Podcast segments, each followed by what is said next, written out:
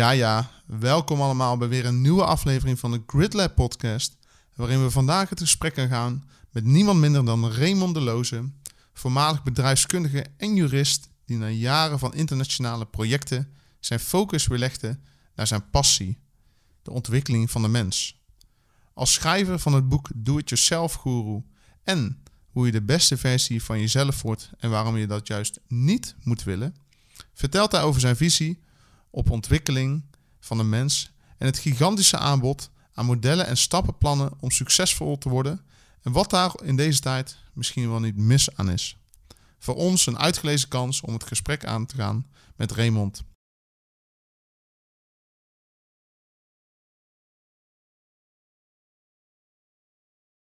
In, in, in Do It Yourself is ook heel nadrukkelijk elk gangpad op zichzelf leesbaar. Er zit geloof ik drie keer een verwijzing in van het ene gangpad naar het andere. Maar dat heb ik echt zoveel mogelijk beperkt. Dus je kunt, je hoeft niet vier gelezen te hebben om zeven te kunnen doen. Ja, ja, juist. Dat ja, is gewoon ja, allemaal ja. los van elkaar leesbaar. Nou, meestal heb ik toch als ik een boek lees, dan, dan is het maar heel erg hoe- waar je op dat moment mee zit. Wat je, en dan zijn er een paar zinnen die altijd raken. Ja. Maar dan als je hem een jaar later nog een keer leest, dan denk je, hé, maar dit, dit vind ik Ja. nu eigenlijk veel interessanter. Ja, ja, Dit ja, vind ik nu eigenlijk veel Ja. interessanter. Hoe kwam je op het idee om dit zo te doen? Om het. ehm, Zeg maar de, de, de invulling van het boek. Nou, ik, ik, ik had wel eh, heel snel eigenlijk de gedachte om. eh, toen had ik nog niet bedacht dat het er twaalf moesten worden, maar Mhm. eh, eh, om verschillende thema's, de- dingen die mij geholpen hebben, om die uit te werken en die eigenlijk ehm, op tafel te leggen. Zo Ja. van, nou, hè, dit heeft mij geholpen en eh, doe ermee wat je wilt. Ja. Ja. En eh, ik weet nog dat ik toen in het begin, ik had toen zes gangpaden had ik uitgewerkt en toen. Oorspronkelijk had ik de gedachte van ik ga blogjes schrijven. Het was de coronatijd en dus ik denk nee, ik, ik ga blogjes schrijven. En toen, eh, nou dat werden artikeltjes en toen knipperde ik nog drie keer met mijn ogen. Toen had ik 80 pagina's geschreven. Fuck it, ik ga gewoon een boek schrijven. Flinke blok dan. eh. Ja, precies. ja, dus dat was allemaal wat langer geworden. Dus eh, ik eh googelen, uitgever, managementboek. Ik denk, nou, dan ga ik iemand vinden. En zo, zo kwam ik bij Haystack uit. En dan kun je op Mhm. LinkedIn natuurlijk heel makkelijk vinden Ja. wie daar de sheriff is. Nou, dat is Gerard. En eh, dus ik Gerard een bericht gestuurd van, goh, eh, ik ben een boek aan het schrijven. En eh, nou, ik wil graag overleggen over de mogelijkheden. Ik had, eh, en eh, dat is trouwens wel een super spannend moment, want dan ben je gewoon aan het typen en zo. Mijn Ja, vriendin vond het ja. ook heel leuk en die is heel objectief. En weet je wel, dus, eh, maar dan ga je het opsturen naar iemand en, en hij, hij, hij zit erop. En die gaat er dan wat van vinden. Ja, Dus een beetje, ik, ik zeg wel eens van, het is een beetje alsof je in je onderbroek op de foto Ja, eh. Met de billen Dus, bloot. eh. ja. Dus ik had zes, de, de, de eerste zes gangpaden, want ze zijn in het boek beland in de volgorde waar, waarin ik ze bedacht en gemaakt Mhm. heb. En hij reageerde toen, ik weet het nog goed, eh, in zijn eh, eerste e-mailtje. eh, Beste Raymond, ik heb genoten van je scherpe inzichten en het is ook nog eens heel aantrekkelijk geschreven. Nou, dat, daar was ik al helemaal blij mee natuurlijk. En toen kwam er een hele mail achteraan van ja, het, het zijn allemaal losse onderwerpen. En wat is nou de context? Wat is nou jouw visie op ontwikkeling? Mhm. Ehm, en ik wist wel zeker dat het losse onderwerpen moesten zijn. Ik wist ook zeker dat er geen grande finale moest komen, waarin dan alles op magische wijze samenkomt. Dus hoe wist je dat zo zeker dan? dat, dat, dat voor mij klopte dat gewoon niet. Dat, eh, ik, ik, ik heb het ook in het laatste hoofdstuk uiteindelijk verwerkt. Dat is een beetje hetzelfde alsof je twaalf Lego-steentjes maar op één manier laat zien of zo. En Ja, zegt, ja. zo moet Ja. het. En ik geloofde, of ja, no- no- nog steeds heel erg in, van ja, als je van die bouwsteentjes hebt, eh, gebruik gewoon wat jij vandaag kunt gebruiken. En de ene keer is misschien dit, of eh, de andere keer is weer een andere vraag. En morgen misschien wat anders. Je kunt morgen heel anders tegen hetzelfde issue aankijken als, als vandaag. Gewoon Mhm. omdat het morgen is en niet vandaag. Dus, Ja. dat, dus om dat dan op één manier samen te laten komen, dat vond ik, dat vond ik heel raar. Eh, dus dat wist ik zeker. En ook ehm, dat het onderwerpen moesten zijn van een verschillende orde. Van, van, van eh, bijvoorbeeld eh, acceptatie en eh, bewus- eh, be- bewustzijn en focus, die liggen wel een beetje in elkaars verlengde. Hè. Dat zijn wel gelijksoortige dingetjes en patronen en, en overdracht, die hebben wel met elkaar te maken.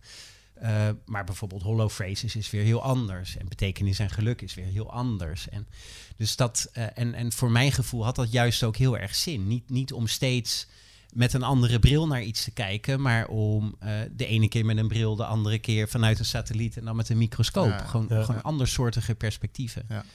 Dus eigenlijk zijn challenge daarin heeft me ertoe toe, toe aangezet om de vertrekpunten uh, voor mezelf ook expliciet te maken. En, en, en het, het hele concept van do-it-yourself en de plattegrond en de, de gangpaden. Die, uh, dus dat was, ja, dat was eigenlijk door zijn challenge om, om dat zo uit te werken en expliciet te maken. Maar hij was dus wel enthousiast? Ja. Okay. Ja, hij, hij, hij, was wel gelijk enthousiast ja. over, uh, over de inhoud en de, ja, en, en, en de manier waarop ik het geschreven had. Ja. Maar had je hem echt al een, een, een, een script, een manuscript toegestuurd? of uh, had je gewoon gezegd, nou, je hebt je een, een teaser, een, een eerste blog of over het eerste gangpad? En, ja. Nee, zes gangpaden had ik, okay. had ik gestuurd. Want ja, we, hadden een kennismakingsgesprek. Nou, uh, wie ben je en wat, wat, waar ben je over aan het schrijven? Hij is, hij is in de basis wel geïnteresseerd, maar nou, ik denk na een minuut of tien of zo zegt hij, nou, ja, uh, stuur maar op. dus dat, uh, ja, en, en, en, dan moet je het opsturen. Dat zit natuurlijk uiteindelijk in de, in de tekst, in de, in de woorden. Dus dat was ook wel ja, interessant gewoon om te ervaren hoe dat, dan, hoe dat dan gaat en hoe dat werkt en hoe je dan... Um, ja, dat, dat vond, ik, uh, vond ik wel tof. Ook gewoon om gedwongen te worden om uit te werken. Van, ja, hoe, hoe, kijk ik nou eigenlijk naar ontwikkeling? Bijvoorbeeld mm -hmm. de overtuiging dat je.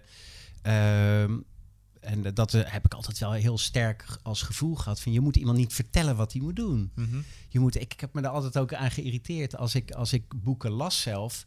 Een beetje zo'n zo, zo'n ondertoon van. Uh, nou. Uh, please take notes, want ik ga je nu vertellen hoe je je leven moet inrichten. Ja. En, en, dat, dat, dat vind ik zelf heel onprettig. En ik denk ook, ook gewoon echt niet dat het, dat het werkt.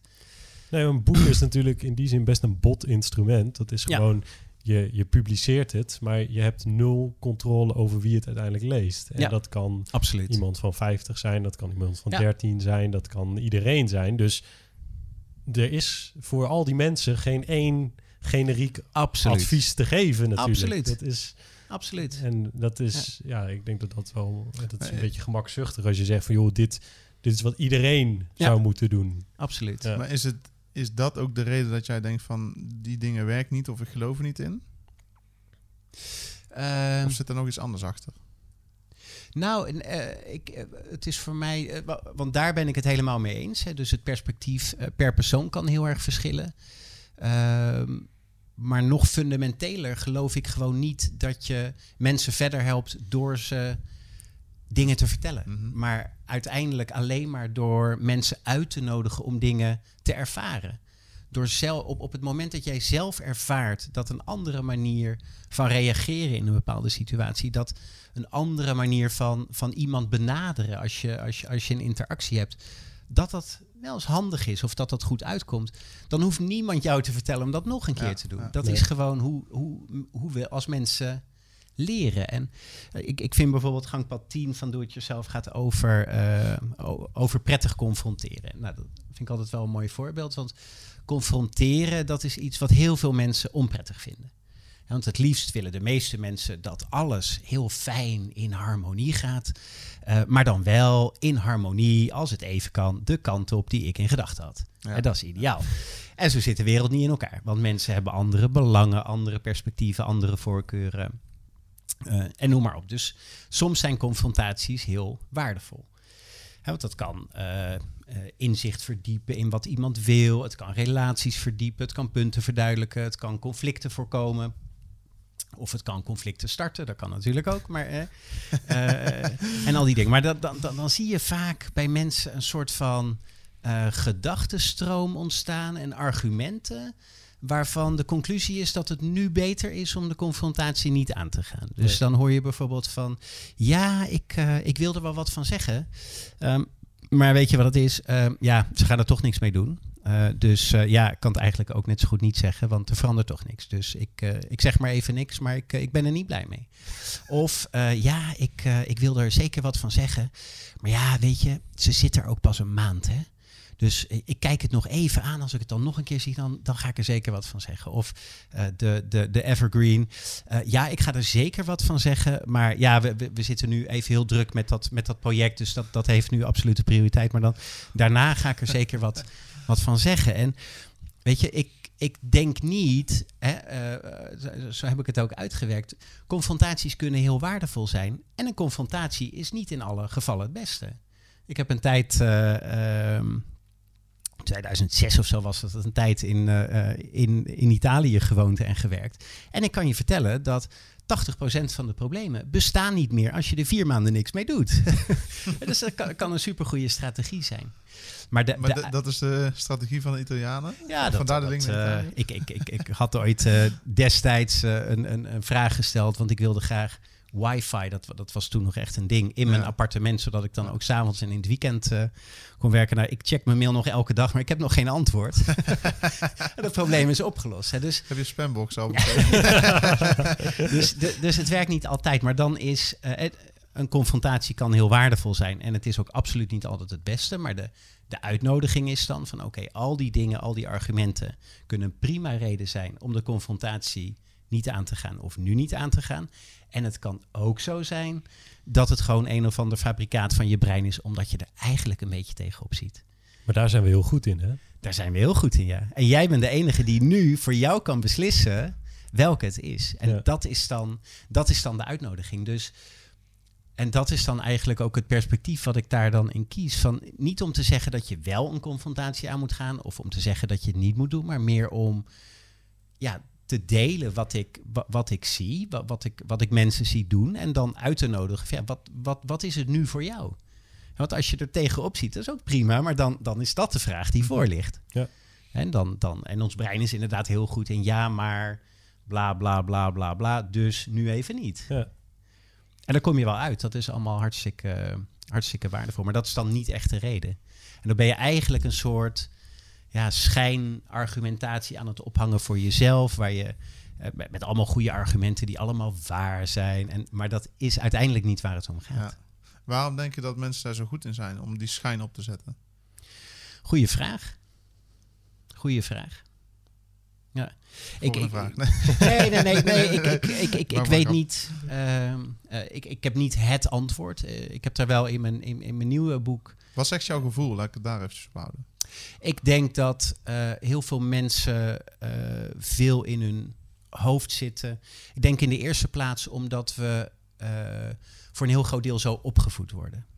Als je, hè, als je op school gaat, dan word je beloond voor vraag, analyse, antwoord. Mm dus alles wat, wat je eigenlijk intellectueel afdoet, wat je met je analytische brein kunt verwerken, daar krijg je punten voor. Als jij als, als zevenjarige uh, een ruzietje tussen twee kindjes uit de klas ziet ontstaan en jij lost dat op een heel handige manier op, dan krijg je geen stickertje voor. Nee, nee, dus als je, en als je al je sommetjes netjes hebt gedaan, wel.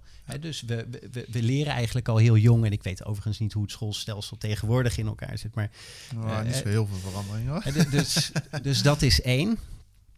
En ik denk dat um, het, het, zeg maar, het over dingen nadenken uh, mensen in veel gevallen een soort gevoel van controle geeft. Hmm. Een soort, en ik denk een, vaak een vals gevoel van controle, maar een beetje vanuit de onderliggende aanname van nou, als ik er nou maar heel diep over nadenk, uh, dan op enig moment zal de universele waarheid zich aan mij ontvouwen. En dan weet ik helemaal waarom het zo gelopen is, waarom al die andere mensen zo hebben gedaan en welke keuze nu de beste is voor de rest van mijn leven. En, en, en dat moment komt nooit. Nee, ja. Maar dat, de, mensen kunnen daar wel ontzettend veel tijd aan besteden om naden, en, na te denken van, ja, wat zou er nou gebeurd zijn als ik dat had gedaan? Of wat nou als Sjoerd nou gewoon iets eerder wel, zus en zo, dan, ja, dat was nu misschien heel anders geweest. En uh, en dat, dat, dat soort gedachten kunnen heel waardevol zijn. Het, heeft na, uh, het, het, het, het, kan heel veel opleveren om na te denken over hoe iets gelopen is. Want daar kun je van leren. Dus dat is heel waardevol.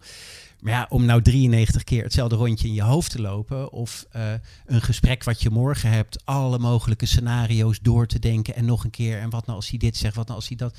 En vanuit je hoofd dat helemaal te benaderen. Ja, dat. Als je daar 2,5 uur mee bezig bent, dan is je, je, je leven ziet er nog exact zo uit als daarvoor.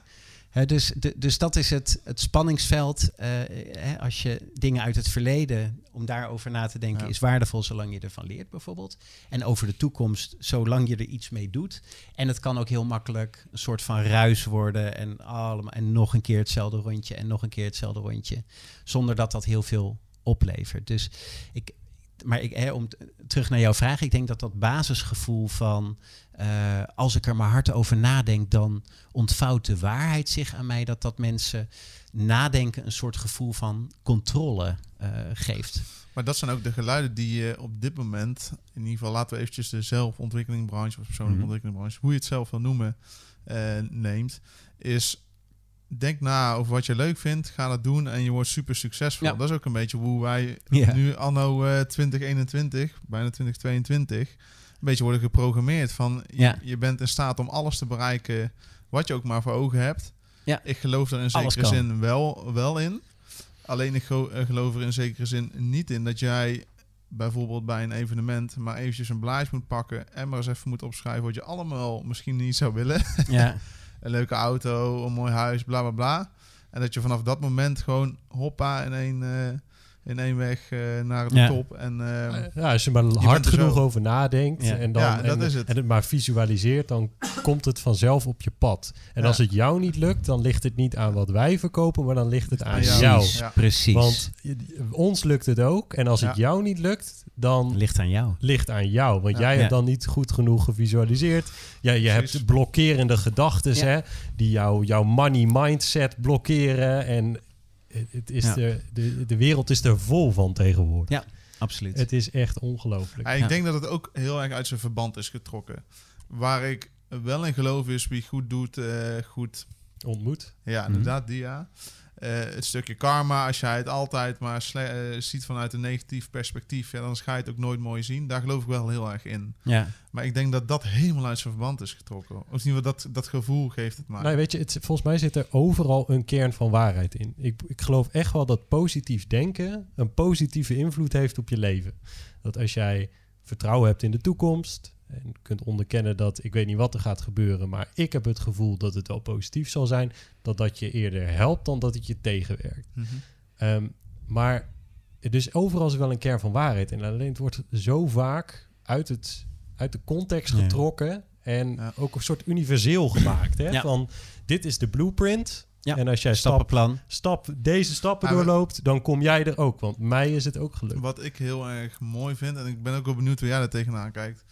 Um, je hebt genoeg mensen in, de, in deze branche die zeggen dat verandering alleen voortkomt uit een, uh, bepaalde mate van noodzaak. Dus mhm. je moet veranderen.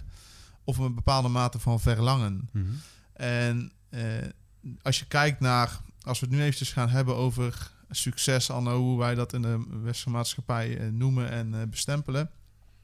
Dan zie je dat mensen die een bepaalde mate van succes hebben behaald, zoals de maatschappij dat dan bestempelt, dat dat vaak voortkomt uit een van die twee. Dus zij moesten, omdat bijvoorbeeld uh, pa en ma niks te eten hadden, dus zij hadden een heel erg groot verlangen en ook een bepaalde noodzaak om iets te doen aan uh, bijvoorbeeld hun, uh, hun vermogen. Of iemand die was zo ongelooflijk zwaar, zwaar overlijvig, dan moet je iets aan je gezondheid gaan doen. Ja wil je er op een gegeven moment nog zijn. Dat zijn eh, vormen van noodzaak en ook een stukje verlangen. Uh, maar nu is het, hier heb je stap, 12 stappenplan en uh, ja. definieer je doel en, uh, en ga met die banaan. Maar dat is niet hoe al die mensen, of in ieder geval, zo zie ik het, dat is niet hoe zij tot dat punt zijn gekomen. En daarom vind ik wat daar over allemaal wordt gezegd, nu op dit moment vrij krom en heel erg uit zijn context getrokken. En ik ben ook heel benieuwd hoe jij daar tegenaan kijkt. Nou, ik, ik, ik, ik, ik herken dat heel erg. En eigenlijk wat je, wat je nu omschrijft is precies het basisthema van mijn nieuwe boek eigenlijk. Hè? Uh, hoe je de beste versie van jezelf wordt en waarom je dat vooral niet moet willen. um, ja, ook, ook wel een, een, een tegenreactie tegen de beste versie van jezelf, maffia, om het maar zo uh, te zeggen. Nou, zonder... Um, want ik denk ook dat er heel veel mensen zijn die echt met, met de allerbeste bedoelingen uh, zich elke dag keihard inzetten om mensen, uh, mensen verder te helpen. Um, en eh, ik denk dat het in heel veel gevallen ook gewoon niet werkt, omdat de. ehm, kijk, als je het hebt over eh, de, de beste versie van jezelf. En hè, er zijn dan eh, heel veel mensen die zijn al heel lang aantoonbaar. De beste versie van zichzelf. En eh, die willen jou dan tegen een kleine marktconforme vergoeding. eh, heel graag helpen om dat ook te worden. En dan krijg je een stappenplan en dat kun je dan doen. En maar er, is, er is geen versie van jezelf. Dat, je- bent geen vlinder. Er, is niet, oh, er komt geen enkel moment in je leven dat je door een eh, marmeren poort gaat en dat daar iemand staat met een gouden medaille en een bos bloemen. Dat je denkt van oké, nou, ik ben de beste versie van mezelf. De rest van mijn leven, eitje. Ja. Vanaf nu loopt alles op rolletjes. Dat is gewoon niet hoe het werkt. De ene dag gaat alles heel soepel en denk je, wow, dit is echt, hier heb ik meer van nodig. En de andere dag denk ik van, gast, maak gewoon dat ding af. En, en, en, en dan lukt het gewoon niet. En met de ene persoon kun je heel makkelijk door een deur en met de ander niet. Dus dat, we leven gewoon niet in een statische wereld. Dus dat hele concept van een, een versie van jezelf, ehm, dat, dat, dat zie ik niet. Eh, daar komt bij dat voor zover je al op een versie uit zou kunnen komen, dan is wat jij nu eh, eh, als beste versie van jezelf ziet, tegen de tijd dat je op dat punt aanbeland bent over een jaar of drie of zo, dan is dat beeld van wat de beste versie is opgeschoven. Mhm. Daar heb je dan een ander beeld bij, want dat beeld is natuurlijk ook Ja. niet. En dat is in de psychologie ook aangetoond. Hè? Dat noemen ze de end, Ja. end of history illusion. En dat is dat we op dit moment denken dat we altijd zo zullen blijven. Ja, Dus dat we altijd op deze manier naar de toekomst zullen Ja. kijken. Dat Ja. we projecteren letterlijk wie we nu zijn over 30 jaar. Ja. Dus dat te zeggen, oké, over, over 10 jaar dan ben ik deze leeftijd en dan vind ik hetzelfde belangrijk Ja. als wat ik nu belangrijk vind. precies. Wat absoluut niet zo is. Eh, Soms eh, kun je met een tijdsverschil van een uur omdat er in de tussentijd iets gebeurd is of omdat het is gaan regenen of zo er heel anders tegenaan kijken. Dus dat die, die beste versie, hè, voor zover er al een versie zou bestaan en een beste, dat is een beetje de pot met goud aan het einde van de regenboog. En het grootste bezwaar wat ik eigenlijk heb tegen het hele beste versie van jezelf denken, dat is misschien wel dat als je zegt ik wil de beste versie van mezelf worden, dan zeg je daarmee dus ook dat je dat nu niet bent. Want blijkbaar mankeert er het een en ander eh, aan jou. En, en, en dit is nou juist, denk ik, zo'n zo'n interessant grensvlak, omdat enerzijds, voor zover dat inhoudt, dat je eigenlijk disqualificeert waar je nu staat. Ik ben niet ver genoeg, het gaat niet hard genoeg, anderen doen het beter, ik ben niet slim genoeg of, eh, of, of, of wat dan ook. Ik had meer van mezelf verwacht, mijn ouders hadden meer van me verwacht, ik sta voor mijn vrienden of, of, of, of wat het dan ook is. Dat kan heel schadelijk zijn. En tegelijkertijd ligt in ambitie, ligt in doelen, in, in achievement, ligt heel veel, liggen heel veel voordelen. Dus, eh, want als je, eh, ik, ik, ik heb het voorbeeld genoemd van hè, als je sneller wil gaan lopen op de marathon, ja, dan helpt het je niet als je eens in de week eh, een, een, rondje van 20 minuten om het park op de hoek sukkelt. Weet je, dat, om jezelf uit te dagen heeft betekenis. Om jezelf uit te dagen brengt je verder. Hè, dus enerzijds, er is geen versie van jezelf tussen pot met goud aan het einde van de regenboog. En je hebt het risico dat je disqualificeert waar je nu staat. En nadat je dat gedaan hebt, sta je nog steeds waar je staat. Dus dat heeft helemaal geen effect op je, op je leven of Ja. op je situatie. En tegelijkertijd leveren ontwikkeling en beweging leveren je heel veel op. In elk geval richting energie en betekenis. Dus, en om daar eigenlijk de sweet spot in te vinden tussen wel de voordelen van al die mooie dingen die, die eh, ontwikkeling en beweging je kunnen opleveren, maar niet de nadelen van eh, jezelf afrekenen of de hele tijd vergelijken of het is niet goed genoeg of weet ik het wat. Waar denk ik zeker in deze tijd gewoon best veel mensen ook, ook, ook serieus aan onderdoor gaan. Al dan niet aangemoedigd door valse voorwenselen over de maakbaarheid van, eh, van succes. En en, en dat, dat is wat me daar wel in raakt. Gewoon mensen die eh, met zo'n eh, eh, aanname in de achterzak van... oh, als ik dit en dan, en dan word ik ook miljardair. En, Ja, en we, ja. ja, wa- waarschijnlijk niet.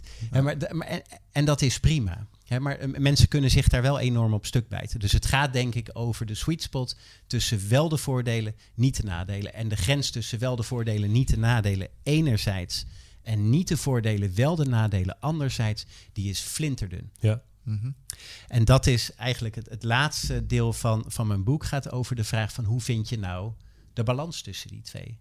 En daarin heb ik bijvoorbeeld ook heel veel ehm, of, of, of gedachten uitgewerkt over de dynamiek tussen eh, ehm, wat er uit je hoofd komt en wat er uit je onderbuik komt.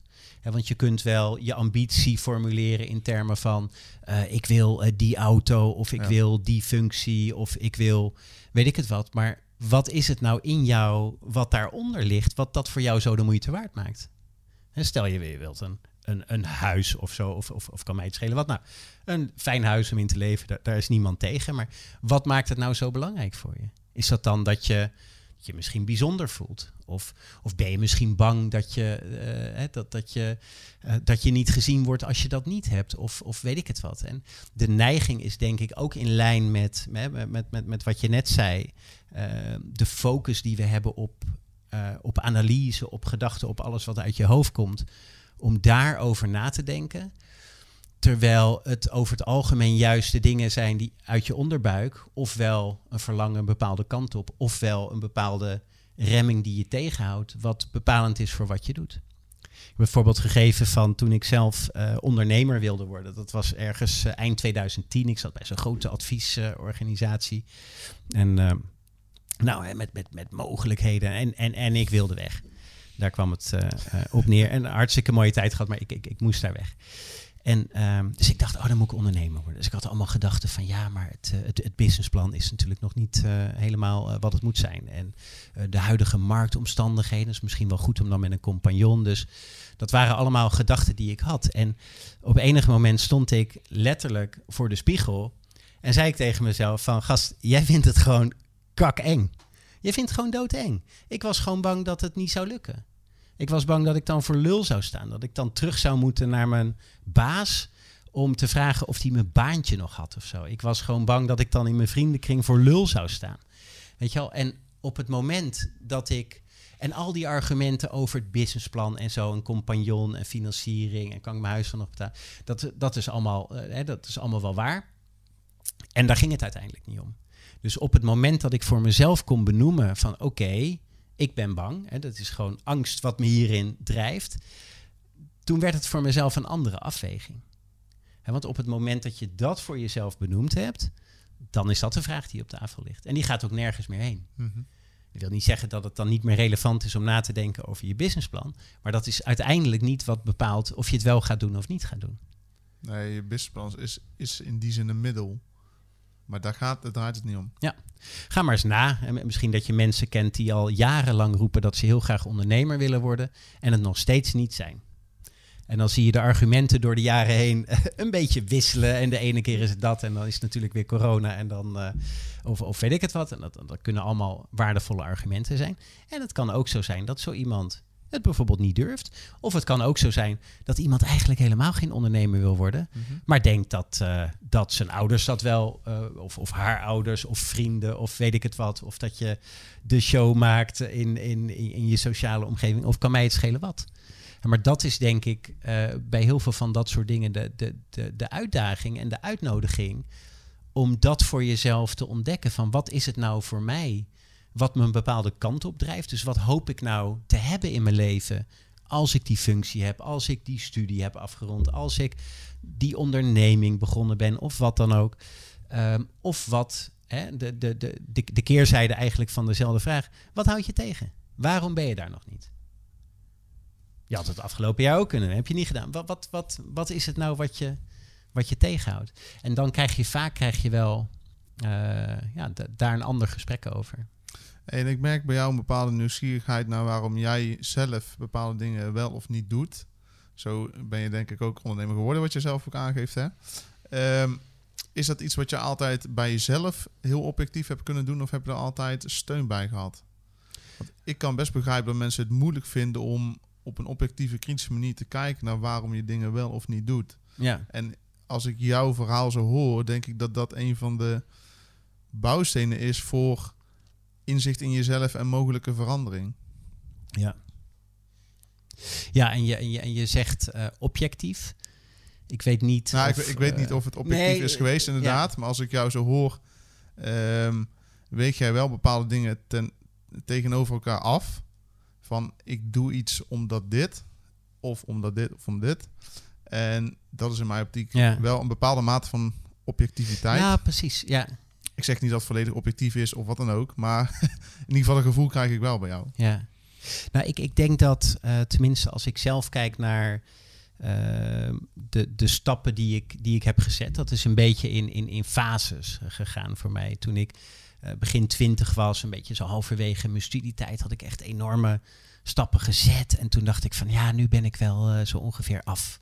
Ik dacht, nou, van, vanaf hier kan ik nog een beetje bijschaven en dan, en dan ben ik er wel. En dan was ik echt van overtuigd. Nou, prima. En toen eind 20 gebeurde van alles in mijn leven. En toen, toen heb ik een hele goede executive coach uh, gehad. Uh, gefaciliteerd vanuit dat nou ja, ja. grote advieskantoor waar ik werkte, waar ik ontzettend veel aan gehad heb en, en, en heel veel inzichten in verworven. En toen dacht ik, nu ben ik zo ongeveer wel, wel, wel af.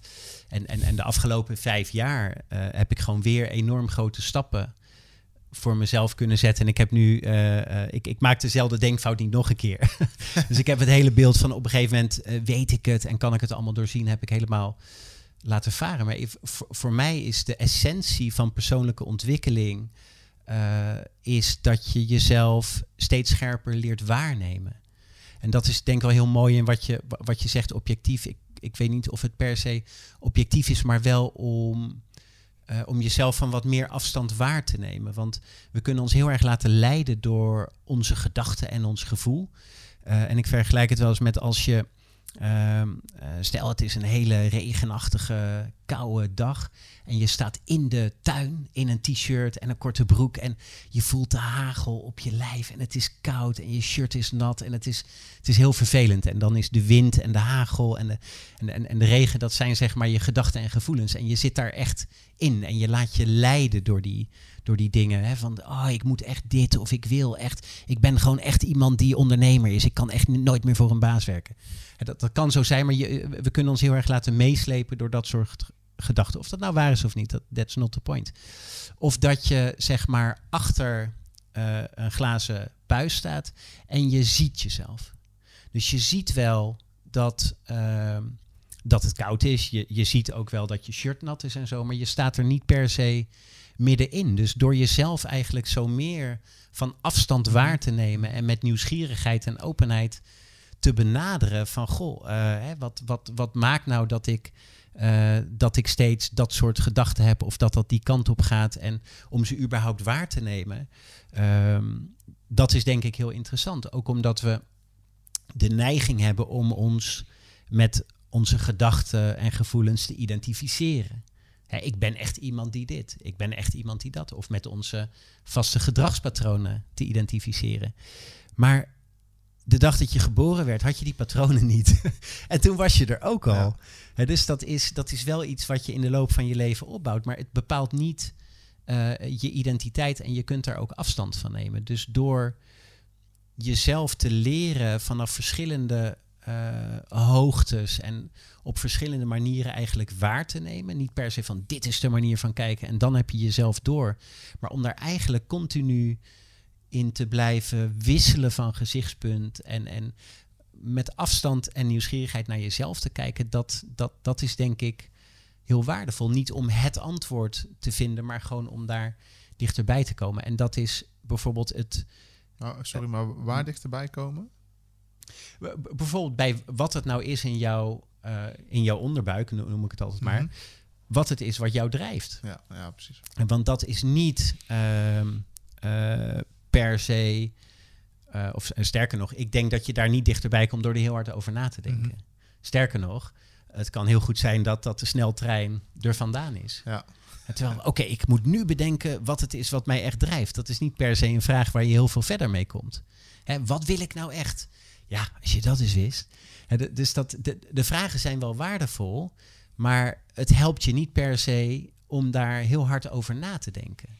Hè, dus om dat voor jezelf scherp waar te nemen, wat, wat dat nou is in jou. En, en in alle eerlijkheid, dat zijn ook vaak ligt het antwoord in de hoekjes van onszelf, waar we niet per se heel trots op zijn.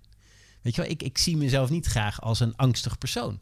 Ja, want ik vind mezelf wel daadkrachtig en uh, veerkrachtig en weet ik het wat. En op een goede dag kan dat misschien ook wel kloppen.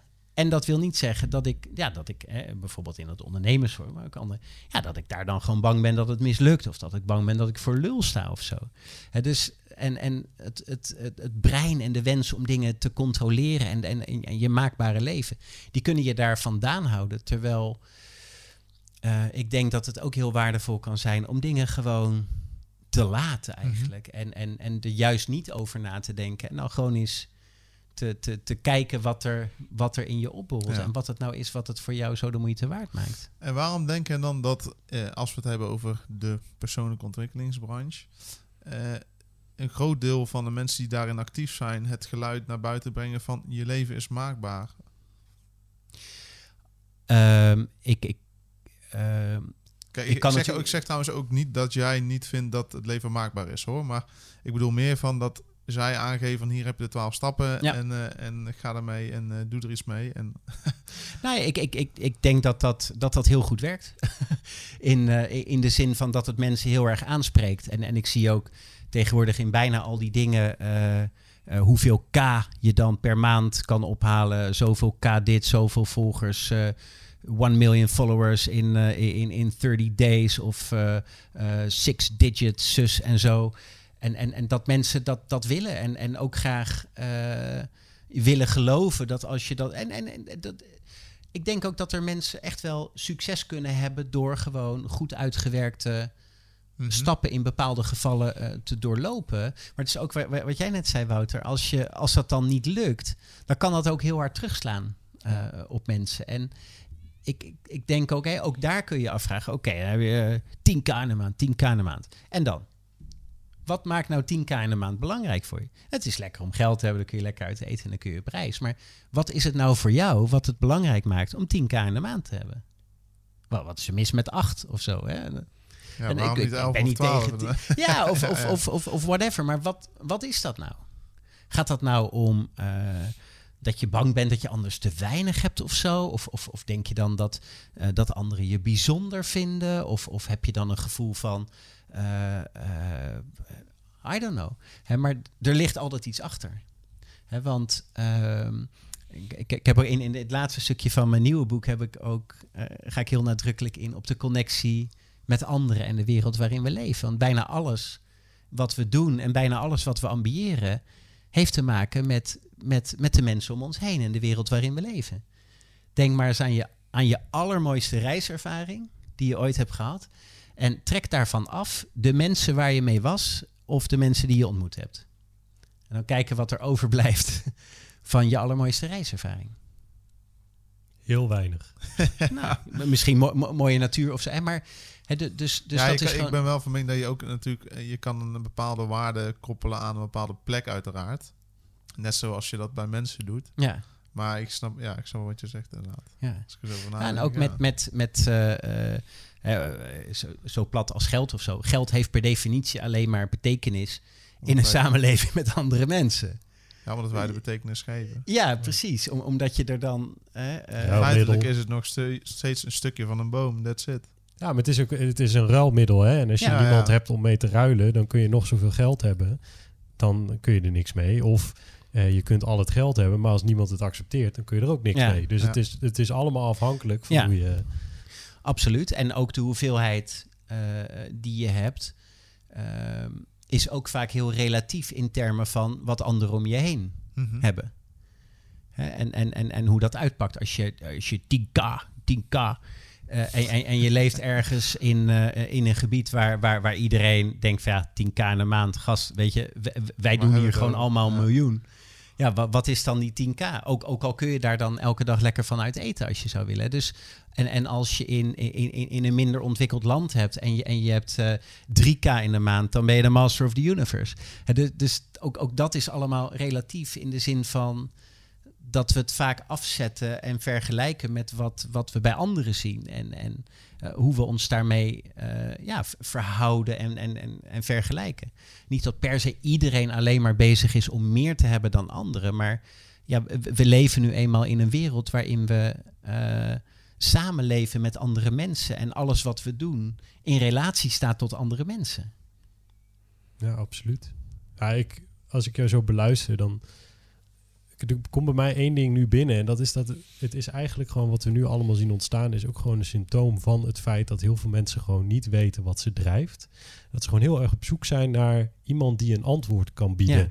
Die kan zeggen, joh, weet je, ik weet dat jij hiermee zit. Want in de marketing zijn ze daar heel goed mee. Hè? Door precies te pinpointen, weten precies wat de triggers zijn voor mensen om, eh, om, om op een advertentie te reageren. Of om een, een gratis webinar te kijken of wat dan Ja. ook.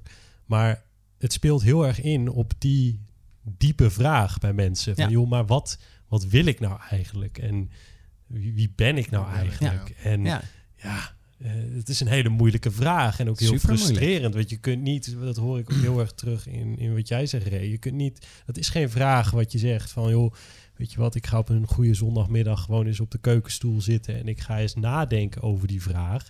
En ik wil binnen 15 minuten zet ik Ja. een, een timer en dan na die Ja. 15 minuten kan er beter een antwoord in mijn hoofd zitten. ja of, want ik Ja. moet... eh, ik, want ik heb zo'n afspraak. Ja, Ja, Nee, in, je, in je boek vind ik dat heel mooi, hè, in, in, het, in het tweede boek. Ehm, je kunt, je, eh, we zijn ook heel erg geneigd om in optie A en optie B Ja. te denken. klopt, ja. En op rationeel niveau kan het zijn dat die opties heel erg op elkaar lijken. Ja. En dan kun je weken lopen met die opties in je hoofd. Van ja, weet je, ik zou daar misschien iets meer verdienen, maar ja, er staat ook weer iets anders tegen. Maar daar kom je bijna niet uit. Nee. Dus dan is het heel belangrijk volgens mij om naar die onderbuik te gaan en op een dieper niveau bij jezelf te vragen van oké, maar wat, wat voel ik hier nou bij? Hè? Als ik aan optie B denk, eh, wat, wat voel ik daar dan bij? En optie A, wat, ja, wat, wat voel ik dan? Wat zie ik dan voor me? En, maar dat is natuurlijk voor heel veel mensen niet vanzelfsprekend om Nee. dat te doen. Het is heel makkelijk om in je ratio te blijven hangen, heel erg in. Ja. Ik denk dat mensen ook heel erg op zoek zijn naar een definitief antwoord, terwijl dat er niet is. Denk ik ook. Want- de beste keuze. Ja, Als je niet inderdaad. de beste keuze maakt, dan heb je een probleem. Ja, Dan loop je dus kansen mis. ja. Dan heb je een suboptimaal leven. zo denken wij inderdaad. Ja, Want we, we willen inderdaad allemaal de beste keuze maken. En dat kan voor de ene kan dat eh, voortkomen uit ik ben onzeker. En voor de ander kan dat eh, voortkomen uit ik wil beter zijn dan ander. ja Misschien ook weer te herleiden aan een bepaalde mate van ja. onzekerheid. kan. Maar ook vragen als wie ben ik, wat vind ik leuk. Eh, daar, daar zijn Ja. überhaupt geen antwoorden op. Daar zijn alleen maar waar- waarnemingen. Nou, wat, in ik wel, geval, zo, zo zie ik dat. wat ik wel heel mooi vind in jouw boek eh, DIY Goer is dat je, eh, je hebt de gangpaden, maar je Mhm. begint eigenlijk met een soort vertrekpunten. Ja. Dus je zegt eigenlijk, nou vanuit hier, Ja. eh, dat, dat vind ik heel mooi. Zou je daar wat, wat meer over kunnen vertellen? Ja, het, het zijn zes vertrekpunten. En, en, en een aantal daarvan hebben we al besproken eigenlijk. Bijvoorbeeld het vertrekpunt dat je als mens nooit af bent. Dus er- komt geen enkel moment. Hè, dat, dat was, eh, dus dat was voor de beste versie van jezelf. Maar gewoon de, de, realisatie ook vanuit mezelf van... er komt nooit een moment dat ik, dat ik af ben. Er blijven altijd weer mogelijkheden om je gedragsopties te verrijken eh, en, en, en, en dat soort dingen. Ander vertrekpunt is bijvoorbeeld ehm, dat vragen belangrijker zijn dan antwoorden. Want eh, we zijn heel erg geneigd als we ergens tegenaan lopen. Oh, ik heb een lastige situatie en dan moet ik eh, kijken hoe ik dat ga doen. Eh, wat dan het antwoord is. Maar als je een lastige situatie hebt en je bent op zoek naar het antwoord, dat antwoord helpt je alleen in die lastige situatie. Terwijl een goede vraag, bijvoorbeeld de vraag: wat houdt me tegen om die persoon te confronteren? Of wat drijft me nou een bepaalde kant op? Of wat levert het me op dat ik het doe zoals ik het doe? Of wat kan ik ervan leren? Nou, er zijn best veel algemene vragen. Die kan je helpen met eh, het antwoord van vandaag, maar ook met het antwoord van morgen. Dus ik denk dat ehm, ik zie persoonlijke ontwikkeling in die zin veel meer als een cyclisch eh, proces en niet als een lineair proces. Want als je eh, bijvoorbeeld als je kijkt naar, naar, naar gedragspatronen. Nou, we, we zijn allemaal tot over onze oren gevuld met, met, met patronen. En dat is heel belangrijk, want dan kun je lekker efficiënt door een donderdag heen rollen. Want anders zou je overal over na moeten doen. Dus we hebben geleerd om op bepaalde manieren te reageren. Nou, die gedragspatronen die volgen eh, uit het leervermogen van mensen. Dus we herhalen dingen waar we succes mee hebben. En ehm, eh, ik, ik, ik weet nog ooit een keer eh, toen ik, ehm, ik denk dat ik zes was of zo, of zeven of iets in die. eh, en we hadden thuis zo'n zo'n keramische kookplaat. En het leek mij op dat moment spectaculair om daar mijn hand op te leggen. Dat leek mij echt eh, het mooiste wat er was. Ik, ik wilde gewoon heel graag ontdekken wat het was. Nou, mijn moeder had al een paar keer gezegd van, doe dat nou niet. Hè, dat, dat doet pijn, dan verbrand je handje. Uh, maar ik was, uh, ik was uh, ervan overtuigd. Dus ik heb dat geprobeerd. Ehm, in de praktijk viel het me heel erg tegen wat het me opleverde. en, en ik heb dat niet nog een keer gedaan. En dus we herhalen dingen waar we succes mee hebben op de een of andere manier. Dus dat betekent twee dingen. Dat betekent dat elk patroon wat je hebt, heeft je ooit geholpen. En in heel veel gevallen helpt je nog steeds. En geen enkel patroon helpt je in alle gevallen. Dus uh, voorbeeld, uh, je hebt iemand en die, die heeft als standaardreactie uh, van nee, kom maar, dat, dat ga ik wel even regelen. Hè, nee, kom, maar joh, ik, ik, ik pak dat wel, ik stuur wel even een mailtje, et cetera. Nou, hè. Dat is een heel sterk patroon. Maak je vrienden mee. Tijdens je studie, in organisaties. Hè, dat, dat, met mensen stellen dat enorm op prijs. Dus een heel krachtig patroon levert heel veel op. En zoals elk patroon heeft ook dit patroon een schaduwzijde. Want als dat jouw basishouding is, dan kun je er vergif op innemen dat andere mensen op enig moment hun shit bij jou gaan dumpen. Hè, of je nou uh, in, in, een werksituatie of tijdens je studie is altijd wel één in het groepje die uh, het eerste achter zijn laptop klimt om het, om het af te maken. He, dus, uh, en, en, en de rest weet dat ook feilloos. En, en zo gaat dat dan. He. Dus dat gaat niet om. Um, en, en wat je op een gegeven moment dan ziet als mensen verder komen in hun leven, is dat ze um, af willen van die nadelen. Want dan wordt dat, ja, en ik heb alleen maar het werk van anderen te doen, en ik moet er vanaf en zo, zo. En dan krijgen mensen de neiging om om te willen veranderen en patronen te doorbreken en zo. En ik denk dat het juist zo waardevol is om niet om het te vervangen, maar om er iets naast te zetten. Dus om te zien en te waarderen wat het, wat het je oplevert. Te zien in welke gevallen het je niet helpt. Uh, en dan voor die gevallen waarin het niet effectief is, alternatieven te ontwikkelen en daarmee te experimenteren. En dan even weer de terugkoppeling naar het cyclische van persoonlijke ontwikkeling het maakt niet zo heel veel uit over welk patroon je het hebt. He, want als je dit, deze manier van kijken naar jezelf kunt toepassen op patroon A, he, bijvoorbeeld het voorbeeld, dan kun je dat ook met andere patronen. He, dus kijken van oké, ik doe dat omdat het me iets oplevert, anders zou ik het niet doen. Wat is het nou wat het me oplevert? Nou, ook daar weer kan dat iets zijn waar je niet per se heel trots op bent. Het kan bij mensen doen dingen om niet echt verantwoordelijkheid te hoeven nemen of weet ik het wat. Dus dat is niet eens zo'n makkelijke vraag, maar het levert je iets op, anders zou je het niet doen. Te kijken in welk geval het niet effectief is. Er is altijd een schaduwkant en voor die gevallen iets. Als je dat één keer kan doen, dan kun je het vaker doen. He, dus de, de persoonlijke ontwikkeling zit niet in het doorbreken van dit patroon, maar zit in het aanleren van de vaardigheid om anders naar je patronen te kijken en daar anders mee om te gaan. En een andere van de vertrekpunten gaat bijvoorbeeld om experimenteren en het belang van, van experimenteren. En want als je, in, in, om, om bij dit voorbeeld te blijven, als je andere patronen jezelf wilt, uh, uh, wilt aanwennen, dan moet je daarmee experimenteren. En dan moet je zelf ook een beetje de tijd en ruimte geven. En de compassie van, oké, okay, het zou maar zo kunnen zijn dat het de eerste keer niet perfect gaat.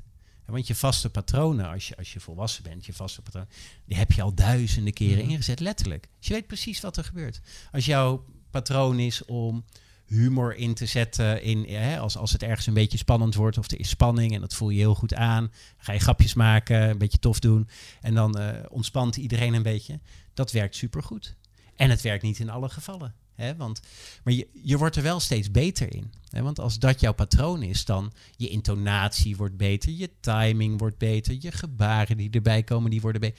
Dus je wordt daar steeds beter in. Als je dan ineens iets anders gaat doen, dan heb je die ervaring gewoon niet. Dus dan moet je de tijd en ruimte nemen om dat te proberen. Ik vergelijk dat vaak met uh, uh, als je uh, je houten vloer in de olie wil zetten dan is het niet per se een heel goed idee om de fles olie in het midden van de kamer leeg te schudden en daar dan een beetje te gaan lopen poetsen. Hè. Wat je dan doet is, je, je smeert een beetje van die olie op je theedoek, dan zoek je een hoekje achter de kast en dan smeer je daar een heel klein beetje op en dan kijk je zo een beetje naar. En dan ga je een uurtje later even kijken hoe het is opgedroogd. wat er met de kleur gebeurd is. En als het er goed uitziet, denk je, oké, Ja. dan ga ik dat ook. En zo is het ook met het experimenteren van gedrag. Als je denkt, stel je bent heel extravert, ik ben vrij extravert, dan is het interessant om eens te kijken wat er gebeurt als je gewoon eens wat vaker je bek houdt. Hè, en, en, maar dat, dat is heel onwennig, dat is heel ongemakkelijk. Of juist andersom, als iemand introvert is, wat gebeurt er als je zegt wat je denkt?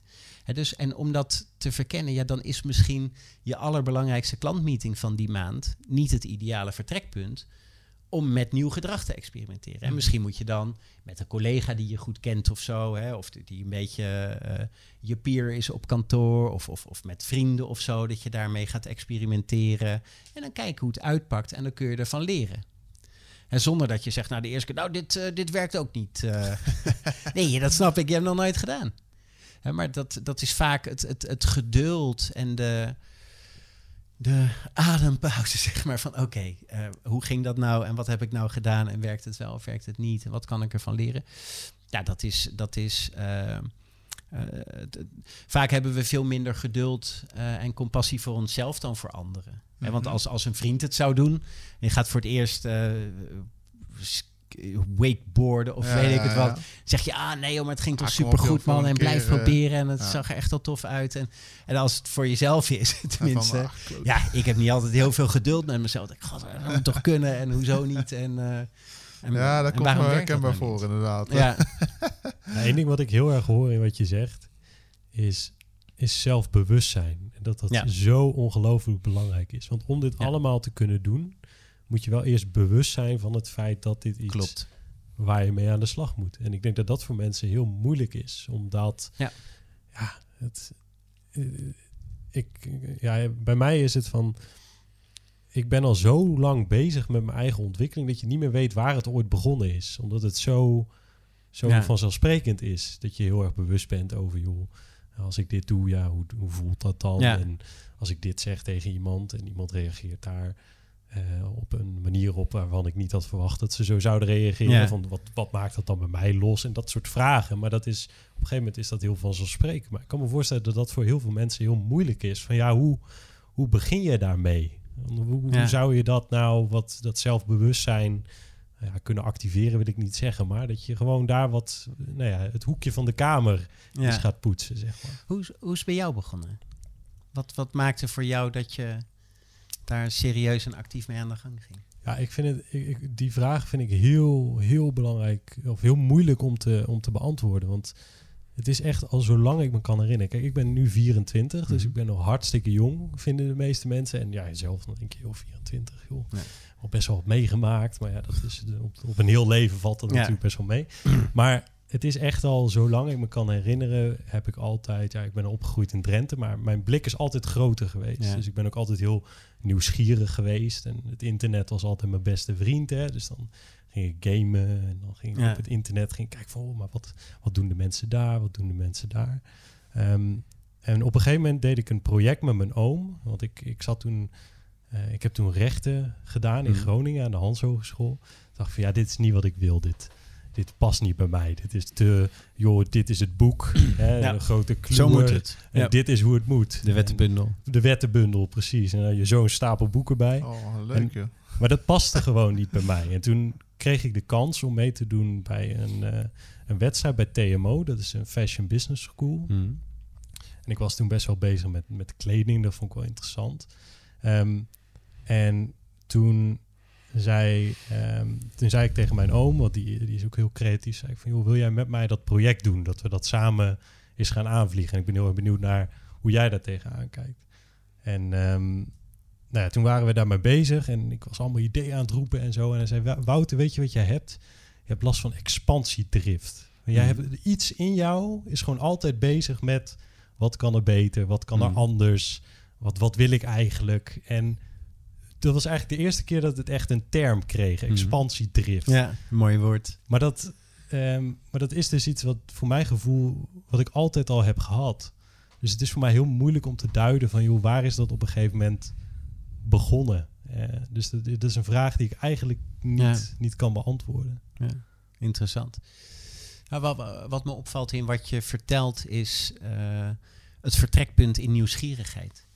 Ik denk ook dat, dat persoonlijke ontwikkeling of als, als, als iemand daar iets mee wil, dat dat ook begint met nieuwsgierigheid. Ook gewoon oprechte nieuwsgierigheid naar hoe dingen werken voor jezelf. En, en, en hoe, uh, wat, uh, wat maakt dat je bepaalde keuzes maakt en wat het effect daarvan is. En uh, zowel naar binnen gericht va vanuit jezelf, maar ook in de, in de interactie met, met, met, met anderen.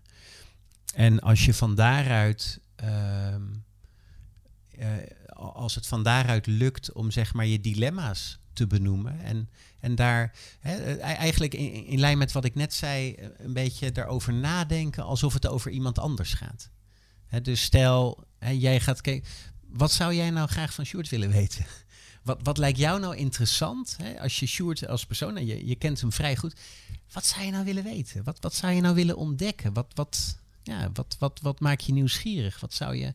En er eigenlijk een beetje op zo'n manier naar te kijken. En dan vanuit je dilemma's oké, okay, ja, maak vaak die keuze. Wat, wat, wat, wat drijft hem daar dan in? Of wat levert het dat dan op? Of wat houdt hem tegen om andere dingen te doen? En wat heeft hij daar nou eigenlijk van geleerd? En dus eigenlijk meer zo van afstand. Het is best moeilijk om van afstand uh, naar jezelf te kijken. We kunnen makkelijker met afstand naar anderen kijken. Maar ik denk dat die nieuwsgierigheid en, en eigenlijk zo'n perspectief naar jezelf nemen en daar. Want in nieuwsgierigheid zit ook de afwezigheid van een oordeel. En want op het moment dat je gewoon met nieuwsgierigheid mm -hmm. naar jezelf ja. kijkt, van goh, maar wat, wat is dat nou wat die gast, en die, die, die, die gasten ben je dan zelf, en maar wat, wat, of, of, die, uh, of die dame, en maar wat, wat, wat is dat nou wat, wat, wat maakt dat je zo doet, of, of weet ik het wat, dan ligt daar geen oordeel in. Waar begint nieuwsgierigheid volgens jou? Bij het verlangen te weten. Bij het verlangen uh, te ontdekken. Zonder, uh, zonder oordeel, zonder vooroordeel, zonder vooraf gedefinieerd te hebben wat een goede uitkomst is en wat geen goede uitkomst is. Want op het moment dat je voor jezelf al bepaald hebt van dat is goed en dat is slecht, dan is het vanaf daar eigenlijk al niet meer mogelijk om echt nieuwsgierig mm -hmm. te zijn. Je kunt alleen echt nieuwsgierig zijn, denk ik, als je niet bevooroordeeld bent over de uitkomst. Ook als het over je eigen ontwikkeling gaat. Dus om als je dingen op een bepaalde manier doet, hè, dus wat het dan ook is voor jou, dat je altijd vooraan staat of juist altijd je mond houdt of weet ik het wat. Als je daar eigenlijk al van vindt dat dat heel goed is of dat dat helemaal niet goed is, maakt niet uit, allebei een oordeel, dan is het heel moeilijk om dat echt met openheid en nieuwsgierigheid te benaderen. En dan zit je dus eigenlijk, dan sta je buiten in de regen. Want dan ben je al aan het oordelen over ja. dat dat goed is, dat je je altijd uh, uitspreekt of juist niet. Dat maakt niet zoveel uit, is allebei een oordeel. En het is het label wat je, er, wat je eraan geeft. En dan raak je eigenlijk al, uh, dat, dan, dan heb je gewoon niet die afstand tot jezelf en kun je dat heel moeilijk op zo'n manier benaderen. En dan kun je wel, uh, ik, ik, ik denk dat het dan lastig is om daar zeg maar uh, echt in te groeien op een, op, op een meer cyclische manier. Op een manier die je niet alleen helpt met het probleem van vandaag, maar ook met het probleem van morgen. En wat ik jou hier nog niet hoor zeggen is dat je iets leuk moet vinden alvorens je nieuwsgierig in wordt. Is dat voor jou een, een voorbode? Of heb je zoiets van, nou, niet zozeer? Um, nou, ik, ik, ik denk dat leuk, um, het, het, het, het feit of iets leuk is of niet leuk, is ook een oordeel. dus uh, ik, ik denk dat het juist interessant is uh, om soms ook gewoon hele nieuwe dingen te ontdekken. Hè? Wanneer heb je voor het laatst iets voor het eerst gedaan? Want er, er zijn ook heel veel dingen. Er zijn zo ongelooflijk veel dingen die leuk of de moeite waard zijn of kunnen zijn om te ontdekken, om te leren, om mee bezig te zijn. Veel meer dan we in dit veel te korte ja. leven ook maar uh, kunnen beginnen te ontdekken. Dus het is, is niet een tekort aan leuke dingen. En ik denk ook dat je heel veel dingen, als je er eenmaal in zit, ook leuk kan gaan vinden. Ik bedoel, ga, ga maar eens na wanneer je een keer iets misschien, hè, toen je 16 of 18 was, voor het eerst iets ging doen of zo, waar je dan echt in verdiept hebt en dat je er later goed. En dan ga je het ook leuk vinden. Ik heb ook in mijn laatste boekje het voorbeeld gegeven van dat ik, uh, uh, ik, ik had op een gegeven moment bedacht, dat ik, ik was ervan overtuigd dat ik totaal niet muzikaal eh, ben.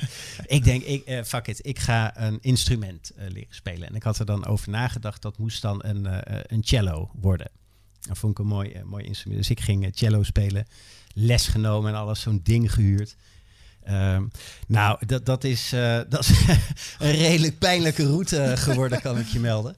Ehm, eh, maar, maar wel heel erg de moeite waard. Want zo'n ding, dat, dat is, eh, bij zo'n snaarinstrument heb ik ontdekt dat. eh, het, ik, het is niet zo dat ik helemaal niet muzikaal ben, heb ik ontdekt. Dus dat is, dat is eh, heel mooi nieuws. Want ik was namelijk muzikaal genoeg om te horen eh, dat, wanneer het niet goed was. en, en ik was niet muzikaal genoeg of goed genoeg met dat eh, instrument om te voorkomen dat dat aan de lopende band gebeurde. Nou, dus dat, dat is één groot eh, brok frustratie van dat ik... eh, ik kon dat niet en ik vond het dan heel irritant dat ik dat niet kon. En ik vond dat ik het wel moest kunnen. En, eh, dus dat is een hele mooie reflectie klankkas. En ik had op een gegeven moment ook een, ik had een muziekstuk uitgezocht en ik wilde dat muziekstuk leren. En ik had een Italiaanse cello-docent en die had al gezegd van ja, dat, Gaat dat, gaat niet werken. Hij zegt dat is, dat is derde, derde jaar conservatorium wat je hebt uitgezocht. Dat is veel te moeilijk. Ik zeg, maakt niet uit, weet je. Want ik heb, dat is mijn eh, eh, een patroon. Ik denk, ik bijt me er gewoon in vast. Ik ga, dat, ik ga gewoon niet opzij tot ik dat stuk eh, onder de knie heb. Nou, ik heb dat stuk natuurlijk nooit onder de knie gekregen. Ehm, dus nou, uite- uiteindelijk, ik, ik heb ontdekt dat ik niet helemaal amuzikaal ben. Ik kan het nu horen als een piano vals gestemd is. Eh, nou, ik heb nooit echt goed leren spelen. En ik heb vooral heel veel inzicht gekregen eh, in hoe ik met dingen omga als ik er niet zo goed in ben of als ik het niet, niet kan. Nou, daar, daar, daar ligt ruimte voor, voor verbetering eh, of, of voor ontwikkeling. Ehm, maar de essentie is als je gewoon je daarin vastbijt en je gaat dingen doen en je, je blijft er een tijdje bij, dan kun, je, dan, dan kun je ook echt ontdekken wat het is en wat het je brengt. Ik ben op een gegeven moment op een ander moment. Ik wilde voor, voor een goed doel iets gaan doen. Voor, voor, voor, voor speeltuinen in Argentinië en weet ik het wel. Er moest een goed doel komen. Dus eh, ik had bedacht, eh, ik schrijf me in voor een halve Ironman. Ik ga triathlon doen. Ik had geen fiets en ik kon niet zwemmen. Dus dat waren wel obstakels. Maar het was een jaar in de toekomst. Dus ik denk, nou weet je, dat is, dat is heel vaak mijn strategie geweest. Je bedenkt het en dan zeg je tegen heel veel mensen dat je het gaat doen. En dan ook voor een goed doel. En dan, hè, dan- dan, spreken mensen al En dus dan moet je. Dus dan. eh, en dat, ja, dat, dat, dat heb, heb ik zoveel plezier van gehad en, en, en van genoten om dat te ontdekken. Dus, en, en dat is gewoon om er op dat moment dan met openheid en nieuwsgierigheid in te springen. Van, en dat, dan zijn er overal zijn weer platforms Mhm. voor. En met mensen en allerlei inzichten en dingen en trainingsschema's. En je kunt het zo gek niet verzinnen eh, of het is er. En als je daar gewoon de tijd neemt om je daarin te verdiepen, dan kan dat heel erg de moeite waard zijn. Dus ik denk dat je niet per se vooraf al iets leuk, hoeft te vinden ja. of hoeft te bepalen of je het leuk vindt Mhm. of niet. Je kunt ook gewoon zeggen van nou oké, ik heb geen idee. Ik heb er op dit moment helemaal niks mee. Maar ik ga het eens proberen. En dan over drie maanden, dan heb ik het drie maanden lang heel serieus gedaan. Nou, dan kan ik wel bepalen of het wat voor mij is of niet. Ja. Ja, maar dat is echt zo, zo mooi dat... De afgelopen tijd kom ik tot het inzicht... Op een gegeven moment zei ik tegen mezelf... Ja, ik ben gewoon mijn nieuwsgierigheid aan het volgen. En dat Hoe is, mooi is dat? dat is zo mooi dat je nooit... Zelfs als iets niet lukt... Je hebt het geprobeerd, maar op een gegeven moment kom je tot, tot de conclusie van... Ja, dit is het gewoon niet. Ja. Dan weet je ook wel dat er weer iets anders waar is... Ja. Waar je nieuwsgierig over kunt worden. En een soort verwondering, hè? Van wauw, nu heb ik dit ontdekt. En dat heeft me heel veel nieuwe dingen geleerd over mezelf. En als ik, ja, als ik dan merk van joh, nu, nu merk ik dat ik misschien heel comfortabel word. Of dat dat enthousiasme weg gewoon verdwijnt. Ja. Van ja, misschien komt er dan wel weer iets anders. Waar je heel Ja. nieuwsgierig over kan worden. precies. Ehm, en het mooie daarvan is dat, dat, dat het eigenlijk bij voorbaat al een reis is. Ja, En dat je dus eigenlijk niet zegt van joh, dit, dit is mijn eindbestemming en dat is een rechte lijn daar naartoe. ja, Je zegt eigenlijk van joh, de eindbestemming daar, misschien is die er wel helemaal niet, maar ik heb wel een soort richting. Maar ik kijk vooral onderweg gewoon waar mijn nieuwsgierigheid me naartoe brengt. ja, En ook een soort vertrouwen hebben dat van als ik dat maar volg, dan leer ik altijd wel nieuwe dingen. En Ja. er zit vast ook altijd wel iets, iets leuks tussen. Ja. Of iets, iets wat, wat mij weer doet stilstaan en denken van wauw, nu heb, nu heb ik iets over mezelf Ja. geleerd. Of wauw, nu ben ik mezelf echt tegengekomen. Want dit, dit, had ik, dit had ik echt niet verwacht. Nee, dat, precies. Ja. Dus, eh, dat vind ik echt zo mooi in, dat, in, dat, in, dat, in wat je beschrijft. Dat, ik denk dat heel veel mensen, dat dat de drempel ook gewoon heel erg kan verlagen. Ja. Dat gewoon, joh, ga nou eens gewoon kijken van wat, wat triggert je nieuwsgierigheid en begin daar gewoon. Ja. En kijk dan wat dat met je doet, hoe je je bij voelt. En als je daar dan op uitgekeken bent, van kijk dan, kijk dan gewoon weer verder. Ja. Wat, waar ben je dan nieuwsgierig over? Je hoeft helemaal niet leuk te vinden. Ja, als, je, als je het probeert en je denkt, oké, eh, ik heb dit echt geprobeerd. Dit is gewoon echt serieus niks voor mij. Fijn. Ja. Weet je, dat is helemaal Stoppen niet... eh, ja. Hoeveel druk haalt dat ook dat- weg, hè? Ja, maar dat is ook helemaal niet dat het dan niet gelukt is of zo. Dan heb je gewoon... Ja, dan heb je het ontdekt en tot de conclusie gekomen dat het niks voor jou is. Maar, Ja. nee, maar het is heel mooi hoe je het omschrijft, Wouter. En ik, ik, ik kan me daar ook volledig in vinden. En het is, ik, ik, ik heb het ook in, eh, eh, in, in, in Do It Yourself omschreven. Kijk, de wezentjes die ontzettend goed zijn in nieuwsgierigheid, dat zijn kleine kinderen. En, en, en het, het beeld eh, wat ik daarbij heb is van zo'n klein kindje die in het bos loopt en die een takje oppakt. En dat takje van alle kanten aan het bekijken is. En, en niet omdat dat takje nou zo bijzonder is. want Er liggen honderdduizend takjes. Maar de kind is er helemaal niet mee bezig. Die pikt niet dat takje op omdat het het mooiste takje is. Of het beste takje of het grootste takje.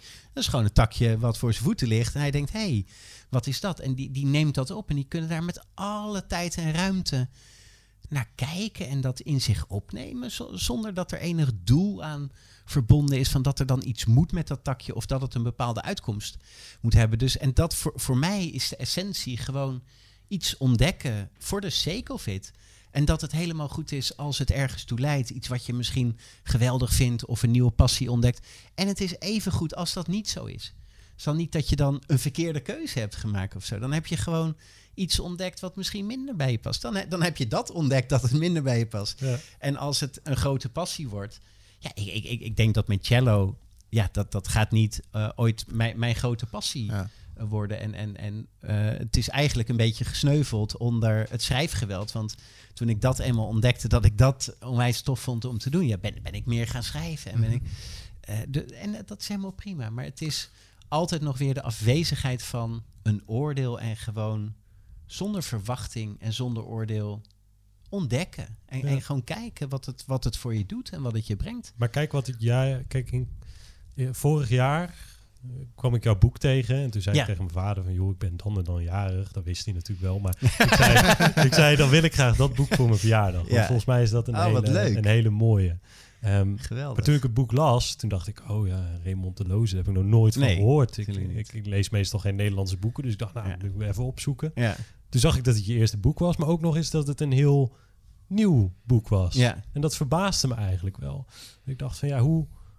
Het, het leek echt alsof je gewoon had gezegd van joh, en nu ga ik schrijven. Ja. En toen had je in één keer gewoon een boek. En eh, je hoort ook, ja, de meeste schrijvers die, eh, joh, ik heb al eh, 34 boeken geschreven. Die zouden misschien het boek DIY Guru zouden ze in 12 boeken opknippen om te zeggen, nou, dan kan ik er zoveel mogelijk verkopen. Maar dat verbaasde mij zo enorm. Maar als we het hier nu over hebben, dan denk ik van ja, eigenlijk, als je, hoe je dat ook omschrijft, hè, van, op een gegeven moment ben je, je begint gewoon met schrijven Ja. en dan denk je, joh, dit wordt een blog. En dan hebben die blogs in één keer 80 Ja, pagina's. ja, Ja. is En dan denk, je, dan denk je, denk je van, joh, dit is Dat gewoon gaat te niet veel. werken. Ja, wat, ga ik het weggooien? Nee, natuurlijk Nee. niet. Dus misschien moet ik maar Nee, een boek gaan schrijven. Ja. En dan stuur je gewoon een berichtje naar Ja. een uitgever. En Ja. de uitgever wil zeggen, stuur het maar op. En dan ja. al die stapjes en dan in één keer heb je een boek. Ja. En dan in één keer Hoe tof is denk, dat? denk je een jaar Ja. later, joh, ik kan er nog eens schrijven. Ja, precies. Ja. En dan heb je weer een hartstikke je leuk weer een boek. boek, ja. ja. Dat is toch hartstikke mooi? Raymond, vind je dat je nieuwsgierigheid kan trainen? Ehm, ja, waarbij wat mij betreft, eh, ik denk dat de menselijke aard van nature nieuwsgierig is. Mhm. Dus ik denk eerder dat je nieuwsgierigheid niet zozeer hoeft te trainen, maar wat je kunt trainen is de afwezigheid van verwachtingen en de afwezigheid Ja, van oordeel. Ja. Want je, je, het, het is niet zo dat je je nieuwsgierigheid verliest of moet hervinden of ontwikkelen. Die nieuwsigheid zit in Ja. je. En die zit in ieder mens. Dat is gewoon hoe we... Maar die is wellicht Die kan geblokkeerd door worden of ja, uit het zicht gehouden worden door... Omdat je verwachtingen hebt, omdat je oordelen hebt, omdat je eh, in je hoofd of met allemaal dingen of gevoelens wordt afgeleid van gewoon de openheid en, Mhm. en, en, en, en oordeelsvrije Mooi van, antwoord. ik ga dit gewoon doen. Ja, Een mooi mooi, antwoord. mooi voorbeeld daar vind ik altijd dat... Dat heb ik ooit een keer ergens gehoord. Ik weet niet van wie het komt. Maar als je een klas van kleine kinderen vraagt... wie kan hier tekenen? Dan steekt iedereen zijn hand op. Ja, Als je dat vraagt aan een klas hier op de studie... Ja. dan zijn, is er misschien één iemand die zo... Ja. ja, ik kan wel tekenen. ja. Dus, maar hoe, hoe, hoe komt dat verschil? Weet Ja. je, in, de basisschool denkt iedereen, Prachtig joh, voorbeeld, ja. Ik kan tekenen. Ja, Ja, tuurlijk, kan ik tekenen. kan ik Geef me tekenen, maar een stift en ik... eh, Hier dat ding! Ik maak, ik maak een takje, ik Hier maak heb je alles. een zon. Precies, Wat ja. wil je nu? Ja, Ja, maar dat is ook, dat Ja. is ook gewoon de, de, het, het niet oordelen van... joh, ik- Absoluut. ik doe het gewoon. Ja. Natuurlijk kan ik dat. En Ja. een soort van zelfsprekendheid. En waar, waarom moet je dat nog Ja. vragen? Want iedereen kan tekenen. Ja. Maar op een gegeven moment dan ben je tien jaar verder... En dan stel je dezelfde vraag aan dezelfde mensen, maar dan tien jaar later. En dan in één keer zijn die handen die blijven naar beneden. Ik vind het een prachtig voorbeeld. En ik ben het ook helemaal mee eens. Want het is juist. Want het gaat er ook niet om dat mensen dan niet kunnen tekenen. Ze vinden dat anderen beter kunnen tekenen. Ze vinden hè, dan, Ja. dan waarschijnlijk, tenminste, dat stel ik me zo voor. Je denkt, ja, ik kan niet In vergelijking met anderen kan ik niet goed tekenen. Ja, ik, Dat kan niet heel goed dat tekenen. Hè? Dus, Ja. dus eh, terwijl diezelfde persoon, als je die in een klas met kleuters zet, dan durft hij waarschijnlijk zijn handen wel op te steken. ja, Weet je wel? Dus ook, ook daar weer is het eh, eh, altijd in relatie tot, tot iets anders en tot anderen. Met een oordeel, ofwel een oordeel over onszelf, ofwel een oordeel dat wij denken dat anderen over ons hebben. Ja. En dat, dat, die, die, eh, die gedachte over oordeel en gedachte over context overigens. eh, hè, van eh, ja, maar het is eh, in deze organisatie natuurlijk ook wel heel moeilijk om eh, zus of zo. Of eh, Mhm. nee, maar met mijn achtergrond eh, ja, is dat natuurlijk ook. Of, of wat dan, dat is allemaal context eh, en oordeel. En die, die twee die, die houden ons eh, heel veel bezig. en eh, Ja. Ik denk ook omdat we het vanaf jongs af aan al meekrijgen. Want wij worden, op het moment dat we op school komen, worden wij beoordeeld. absoluut. Dus Ja. we kennen niet anders. Helaas. Nee, absoluut. ik ik, ik, ik, eh, ik eh, doe ook wel individuele coaching eh, Mhm. met, eh, met, met, met professionals of met, onderne eh, met ondernemers. En dit, dit is ook iets waar ik wel eens mee speel. Iemand die zwaar in de, in de oordelen zit. En op een gegeven Mhm. moment doe ik even vijf minuutjes, dan ga ik het overdrijven. En dan zegt iemand wat oordeel. Dan zegt hij oordeel. Oordeel. Weet je wel, gewoon om het, om het punt te maken of iemand uit te nodigen. Van nou, ga nou eens de komende weken bij elke gedachte die je hebt, het labelen als: oké, dit is een oordeel. Dit is context. Dit is een gedachte over context. Dit is een oordeel. Niet om er vervolgens wat mee te doen of, je, of het een goed oordeel is. Hè, want dat is namelijk vaak dan de, de volgende gedachte. We hebben een oordeel over onszelf of een oordeel dat we denken dat anderen hebben. Dan gaan we erover nadenken of we denken dat dat oordeel terecht is. Of dat waar is, of Mhm. dat rechtvaardig is. Dus dan heb je een oordeel over een gevoel en dan krijgen we gedachten over het oordeel. En dan ben je weer anderhalf uur verder en dan is je leven nog precies zoals het was. Die ander die denkt... eh, Kijk, het maakt ook helemaal niet uit of het nou waar is dat die ander dat oordeel over jou heeft of niet heeft. Het Ja. gaat er niet om of je gelijk hebt. Het gaat erom dat het je niet niks brengt. Dat je niet helpt ja. eh, om na te denken over wat iemand wel... Of hij denkt het wel, of hij denkt het niet. Maar het feit wat jij denkt dat hij denkt, heeft geen... Plus je hoeft het niet altijd uit te spreken. Nee, en, en, en soms wel. Ik, ik- het kan wel, zinvol zijn natuurlijk om na te denken over eh, hoe iemand eh, naar jou kijkt of hoe iemand met jou interacteert. Hè, maar de relevantie van nadenken over oordeel is voor zover je het vertaalt in iets wat je doet. Dus als je met iemand een gesprek hebt en je maakt een inschatting van oké, wat, hoe, hoe zal die persoon mij zien en wat is dan een goede manier om me op te stellen of zo. Of, hè, dat, dat, dat kan natuurlijk heel waardevol zijn, maar dan vertaal je het in iets dat je doet. En dingen die je doet, die hebben relevantie in je leven. Mhm. Maar als jij op je kamer eh, ergens zit eh, te werken of op, op, op een kamer ergens zit te werken en je bent aan het nadenken over wat iemand misschien wel of niet vindt of van jou verwacht had en je doet er verder helemaal niks mee anders dan je hele avond meevullen, dat, dat brengt je niks. Dat is, dat is allemaal ruis in je hoofd. Dat, dat bestaat helemaal niet anders dan dat het verbindingen in jouw brein zijn. Dat, dat, is, dat heeft geen, geen werkelijke betekenis in je leven. Ja. En ik denk dat dat ook een risico is met mensen die heel erg bezig zijn met persoonlijke ontwikkeling. Ehm, en ik zeg niet zo dat dat bij iedereen zo is, maar dat dat wel een risico is. Is dat dat je heel erg in de toekomst leeft. Dus dat je Ja. altijd heel erg bezig bent met wat komen gaat en niet Ja. zozeer met wat nu is. Ja, Alleen- precies. Wat jij denkt dat komen gaat, dat is natuurlijk ook gewoon een verbeeld, een, een beeld in je eigen hoofd, wat helemaal geen realiteit is. Nee. Alleen je bent er wel constant mee bezig. En ondertussen ben je helemaal niet bezig met wat er nu gebeurt. Terwijl precies. het nu is het enige wat er is. Ja, en ik absoluut. denk dat dat een enorm, wel echt een risico is. En dat ik dat bij mezelf ook wel als een valkuil zie. Gewoon heel erg bezig zijn met, joh, waar wil ik Ah, eigenlijk ja. naartoe? Daar. En eh, joh, wat moet ik dan doen om daar te komen? En ondertussen ben je daarna aan het kijken, maar het speelt zich hier nu allemaal af. Ja. En als ik niks verander aan wat ik nu doe, of als ik, als ik, ik kan de hele dag op mijn kamer zitten nadenken over de toekomst, maar aan het einde van die dag zit ik nog steeds in dezelfde kamer. En dat is precies wat jij zegt, dan is er dus eigenlijk niks veranderd. Nee. Behalve dat mijn dag weg is. Ja, je, je dag is weg en je bent doodmoe. Ja, precies. Ja, precies. Nou, absoluut. En, en dat is ook, eh, dat, jij, dat, jij jij zei dat net ook al, maar de, de, ehm, we kunnen een enorme focus hebben op, op keuzes. Ja, want je moet om een goed leven te hebben, om echt succesvol te worden, om alles eruit te halen wat erin zit. Hè, dat is dan de officiële theorie. Moet je de beste keuzes maken. Want alleen als je de beste keuzes maakt, dan kom je waar je, waar je zijn wilt. Waarbij er ontzettend veel nadruk komt te liggen op de grote AB-achtige keuzes. Hè, waar ga je werken? Welke studie ga je doen? Wil je wel of niet je leven met een bepaalde persoon delen? En waar ga je dan wonen en zo? Terwijl, ehm, en dat, dat, dat vond ik voor mezelf wel een, een, een belangrijke realisatie, is dat op elk moment in je leven kun je maar één ding doen en alle andere dingen kun je niet doen. En het, het, waar je nu staat in je leven is, is een optelsom van al die dingen die je op elk moment in je leven gedaan hebt. Steeds in het moment. Je kunt nu bepalen wat je doet. En dat heeft effect op je leven. En wat je denkt over de toekomst niet. Het gaat erom wat je nu doet. En als je al die keuzes achter elkaar legt, dan heb je een oneindig aantal mogelijkheden van hoe je leven zich kan ontwikkelen en hoe het kan lopen.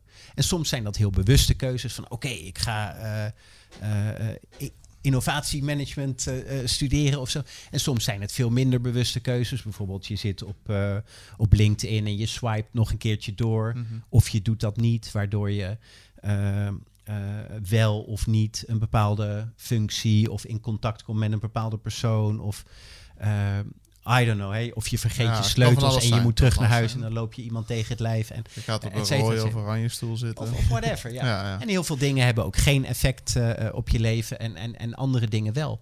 Maar ehm, je kunt dus al die andere dingen niet doen. Dus om het ene pad wat je bewandeld hebt, letterlijk van die tientallen miljarden mogelijkheden die je zou hebben, om dat met een ander scenario te vergelijken, is best een bizarre bezigheid als je erover nadenkt. Ja. Ik had op een gegeven moment ik had een gesprek met iemand en die had een. eh, eh, eh, die had economie gestudeerd, geloof ik, of zoiets. Zo'n zo'n zo, zo'n soort studie. Ik heb, er, ik heb ook dat soort studies gedaan. Maar die had, die had geschiedenis ook heel leuk gevonden. En, en die kende dan iemand, of kunstgeschiedenis. En die kende dan iemand die had kunstgeschiedenis gedaan. En die was nu begin 30, die persoon. Dus dat was dan 12 jaar geleden of zo. En die persoon die kunstgeschiedenis had gedaan, die had nu een superleuk leven. Met een onwijs mooie baan. Dus die dacht van ja, als ik dan ook 12 jaar geleden die, Dat had gedaan die, dan. die, dan had ik nu ook een superleuk. En dan denk je, maar wa- wat ben je nou waarmee aan het vergelijken? Ik bedoel, vanaf die AB-keuze, of nou, ABC, hoe, hoe- hoeveel studies kun je doen? Van 12 jaar geleden, hoeveel afslagen, hoeveel tienduizenden, miljoenen afslagen heb je sinds die tijd genomen, waar alles met elkaar samen. Dus dan ben je van al die alternatieve mogelijkheden die je had kunnen doen, ben je dan in je hoofd een soort van één Mhm. verhaal aan het fabriceren. En dat vergelijk je dan met Ja. het pad dat je daadwerkelijk bewandeld hebt en waar je nu staat. Dat is heel. Ik denk ook, wij doen dat denk ik deels ook omdat vergelijken steeds makkelijker wordt. En om even een voorbeeld te nemen. Vroeger zat je in de klas met, laten we zeggen, 20 man. En dan heb ik het eventjes over onze basisschooltijden. 20 jaar geleden. Ehm, we hadden toen allemaal nog geen telefoontje, uiteraard. Ehm, maar goed, je had misschien, eh, nou, toen, wa- toen was ik eh, vijf, eh, Wouter was vier, toen zat je dan nog net niet op de basisschool, ik ook niet. Laten we zeggen eventjes eh 15 jaar geleden. Toen had je dus, of in ieder geval, ik had toen een vast klikje met vrienden. Dat waren ongeveer eh, drie, vier, vijf vrienden waar ik gewoon heel goed mee kon vinden. Die sprak ik ook buiten schooltijd. En er waren ook vrienden waar ik alles mee deed, deed ik mee sporten, van alles. Er waren er ook nog een, de, zeg maar, de 15 andere mensen in je klas die je wel kent. Mhm. Die ken je bij naam, die ken je bij gezicht. Ja. En eh, die hier en daar zie je die ooit wel eens een keertje tijdens het buitenspelen of wat dan ook. Nu is het zo dat wanneer jij als student zijnde bijvoorbeeld in de klas zit, jij iedereen van die 25 mensen in je Instagram hebt en je, ziet, je kan continu zien wat zij op een dag doen. En dan is het zoveel makkelijker om te vergelijken van, oh, diegene die is nu bij een heel vet evenement, of diegene die is met hele leuke mensen, of diegene die zit in een zo dikke auto. En vroeger dacht je daar niet over na, want je zag veel minder. En nu is het zoveel makkelijker om zoveel te zien, dus ook zoveel makkelijker om jou te vergelijken met zoveel andere situaties of mensen. Ja, en, en ehm, ik denk dat dat zo is. En, en ik, eh, dat is denk ik ook het basisgevoel. En ik denk juist dat dat, dat het nou juist ook zo gevaarlijk maakt. Want ja, dat, je ziet wat mensen ook, willen dat je ook. ziet. Ja, Hè, want iemand kan op een heel tof event zijn met hele ja, eh, toffe mensen. eh, en van binnen helemaal kapot zijn omdat eh, een, iemand dichtbij die persoon een dag ervoor is, eh, eh, Mhm. is, is overleden of zo. Ja. Of, een, of een opa of, of een ouder of weet ik het wat. Of gewoon diep ongelukkig zijn en een enorme leegte van binnen voelen. Ja. Van ja, ik sta op al die toffe feesten en ik, ik ben gewoon niet in touch met mezelf. Of weet ik het wat. Dus ik denk ook dat dat een soort van schijn is van kunnen vergelijken. Maar wat, wat ben je nou aan het vergelijken? Ja, maar ik, dat- wat, wat ik ook bedoel is dat dat in deze zin ook negatief is. Ja, Het is nadelig voor jou als, als persoon, Ja. voor hoe jij je voelt, wat je gedurende een dag doet. Omdat je het inderdaad, wat je zegt, ja precies. eh, en dat is al lang geen geheim meer. eh, het grootste deel van de mensen deelt op social media Tuurlijk. alles wat hun op dat moment eh, of leuk lijkt, waar, waar ze graag iets over willen zeggen. Ja, En als bijvoorbeeld iemand eh, doodongelukkig is, ja, er zijn maar weinig mensen die dat heel openlijk delen op, eh, op ja, LinkedIn sowieso niet, maar dan zeggen Instagram Ja, en Facebook soms, en noem maar op. En, en daar zie je wel alle foto's over de mooiste feestjes, de leukste boten Ja. en noem maar op. En daardoor wordt het vergelijken is makkelijker, maar ook, eh, ook weer uit zijn verband getrokken. ja, absoluut. Het, het mooie vind ik dus dat eh, het versterkt elkaar. Dus als ik, als iedereen alleen maar de positieve kant laat zien, dan wordt iedereen een stuk ongelukkiger. Maar wat mij ook is opgevallen, dat als jij kwetsbaar durft te zijn, dat je eigenlijk doorhebt dat heel veel andere mensen dat ook in één keer durven te zijn. Mhm. Ja. Dus Klopt. Ehm, met mijn gezondheidssituatie een paar maanden geleden, toen waren de artsen bang dat ik kanker zou hebben. Ja. En dat is natuurlijk enorm heftig om daar doorheen te gaan. Maar toen ik dat deelde met collega's, mensen in mijn omgeving, toen kwam ik erachter dat heel veel mensen in zo'n situatie zitten. Want als jij dat durft te delen, dan kom je er in één keer achter dat heel veel andere mensen dan ook in één keer zeggen van joh, ja, dat is bizar, want dat heb ik vorig jaar ook gehad. Of joh, ik ken iemand die heeft dat ook gehad. En al- Ja. maar, dat, maar dat zie je nergens. Niemand, eh, en dat is ook logisch, hè, want ga je dat zomaar de wijde wereld in gooien? Nee, waarschijnlijk niet. Maar zo zie je dat als je soms ook gewoon een beetje eh, jezelf, nou ja, kwetsbaar. Het is, eh, maar je Nou, durft, nou, je durft gewoon te delen waar ja. je mee zit. Ja. juist. Zonder er bang voor te zijn wat andere mensen daarvan vinden. Dan zie je in één Zonder keer dat oordeel, ja. heel veel mensen dat ook hebben. Ja. Ja. Dan denk je, ja, weet je, het, het droomleven wat iedereen presenteert, of wat je, het beeld wat je ervan krijgt. Ja, uiteindelijk heeft ieder huisje zijn kruisje. Dus Ja. Ja. het iedereen heeft dingen waarmee die zit. Alleen vaak zien we dat niet. Raymond, ik heb eigenlijk nog wel één laatste vraag voor jou. Mhm.